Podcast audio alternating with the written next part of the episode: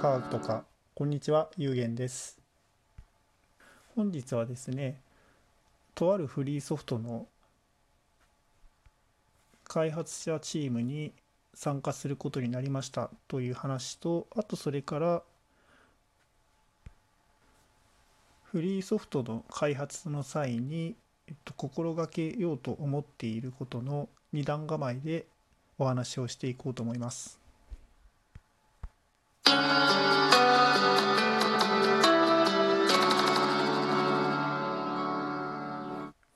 はい、えーと、まずはじめに、えーと、ひとつめのフリーソフトの開発者チームに入ったというふうな話ですけども、えーと、こちらはですね、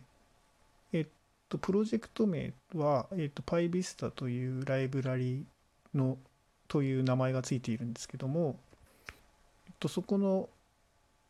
えーと、開発者チームに今回参加をすることになりました。で、えー、なぜ参加することになったかと言いますと、にねんまえのにせんじゅうきゅうねんくらいからこちらのフリーソフトの開発の方に、えーと、いろいろと貢献をしてきたということが評価されて、今回参加させていただくことになりました。で、このようにフリーソフトの開発に参加をしている人のことを一般的にコミッターというふうに言います。で、えっと、コミッターというふうに呼ばれる以上は、コミットという動作があるというふうに鋭い人は思われるというふうに思うんですけども、このコミットというのは何かと言いますと、ソースコードを変更をした内容をそのフリーソフトのソースコードに反映をすることを言います。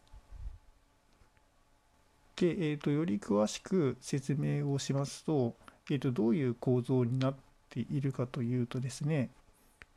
通常のフリーソフトというのは、リポジトリと呼ばれるソフトウェアのソースコードの管理場所というものがあります。で、えーと、そこには最新の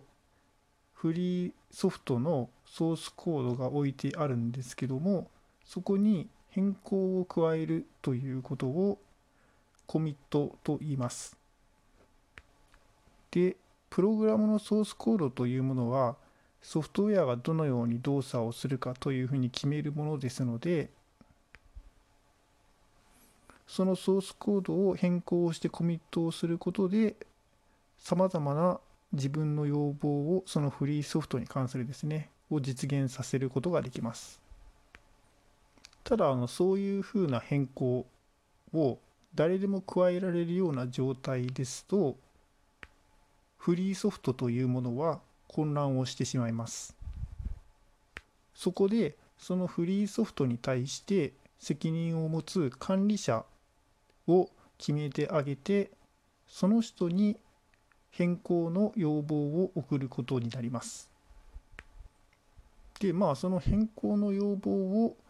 送ったものを、そのフリーソフトウェアの管理者ですね、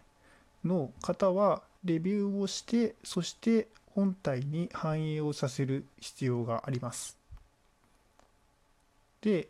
えっと、そのような変更の要望を送ることをプルリクを送るというふうに、プルリクエストというものですね、送るというふうにソフトウェア業界では言うんですけども、それをなんとかして、あとそれから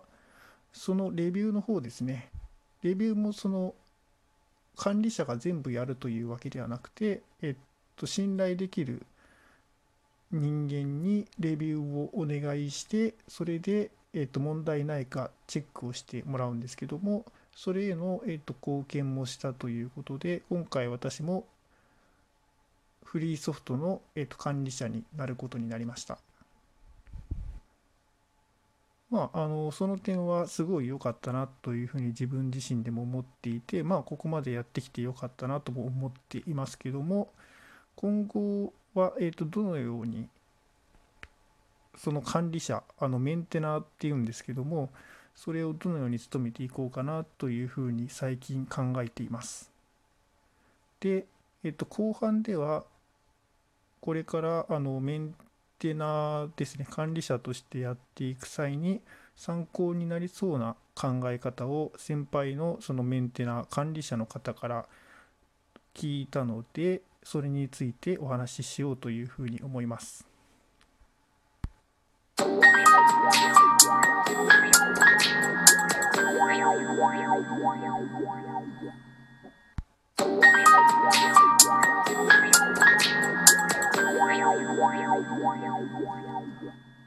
はい、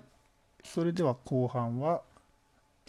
先輩メンテナーから聞いたメンテナーとしてやっていく大切なことということでお話をしていきたいと思います。すいません、その先輩メンテナーのあの名前はちょっと伏せさせていただきますが、えっと、そのメンテナーの先輩から教わったこととしては、フリーソフトのメンテナンスは情熱を持ってやってはいけないというふうなことを教わりました。で、えっと、皆さん意外に思われる方もひょっとしたらいるかもしれないんですけども、えっとその方が言われるには、あの情熱を持ってそういうふうな貢献をするというのはすごい危険だということを言われています。で、えーと、なぜかと言いますと、情熱というものはすぐに消えるものなんですね。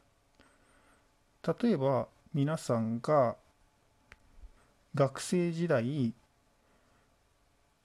試験で悪い点数を取ったとき、次の試験ではいい点数を取ろうと情熱を燃やしたことはないでしょうか。はい、私はあります。で、ただそういうふうに情熱を燃やしたとしても、ふつかご、みっかごにはすっかり忘れているという現象はよく起きるかというふうに思います。まあ、これと同じでですね、情熱を持って始めたことというものは、その情熱が消えてしまうとやらなくなるということですね。で、フリーソフトのメンテナンスというものは長期間にわたってやっていく必要があります。まあ、あの短いものでもご、ろくねん、長いものになるとさんじゅうねんとか、そのフリーソフトのメンテナンスをやられている方もいらっしゃいますね。もうはちじゅうになってもやられている方というのを聞いたことがあります。で、そのような長期間やっていく際には、とてもじゃないですけども、情熱を頼りにやっていたら続かないと。そんなあの情熱って安定したものではないです、ないからですね。で、えっと、何に頼ればいいかというと、習慣に頼るといいということをその先輩メンテナーたちから教わりました。皆さん、え毎日歯を磨いていると思うんですけども、その歯を磨いているとき、皆さんは情熱的に歯を磨いているでしょうか。まあ、もちろんあの情熱的に歯を磨いていらっしゃる方もいると思うんですけども、いるかもしれないんですけども、まあ、大抵の人はあの習慣だから歯を磨いているというふうに思います。で、えーと、何かプロジェクトを成功させたいとか、何か目標を達成をさせたいとかっていう時に一番頼りになるのが、そういうふうに歯を磨くとかなどの習慣というものが一番頼りになるというふうに教わりました。つまりあの歯を磨くということと同じぐらいに、そのプログラムをフリーソフトですね。フリーソフトのプログラムをメンテナンスすることが習慣化してしまえば、例えばやらない日があったりすると気持ち悪くなりますよね。歯を磨かなければ気持ちが悪くなるとと同じぐらいに。まあそういうふうなあのところまで達してしまえば、あの安定してそういうふうなフリーソフトなどのメンテナンスをしていけるというふうに教わりました。これはあのとてもいい考え方だなというふうに思っていて、今回トークとして保存しておこうと思った次第です。はい。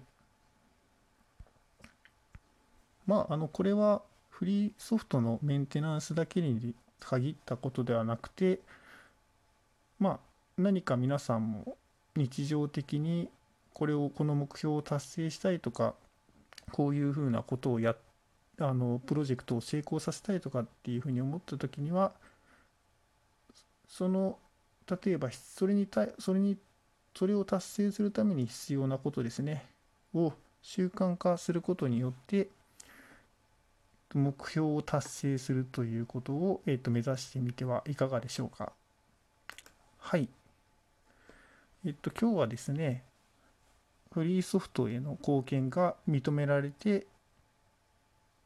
フリーソフトの管理者にさせていただきましたというふうな話と、後半に、えっと、そういうふうな活動ですね、を続けていく上では、情熱よりも習慣の方が大切ですよということをお話ししました。はい。まあ、あの今回はあのフリーソフトというソフトウェア業界の話でしたけれども、皆さんのお仕事などにも少しでもお役に立てれば幸いです。はい。最後まで聞いてくださり本当にありがとうございました。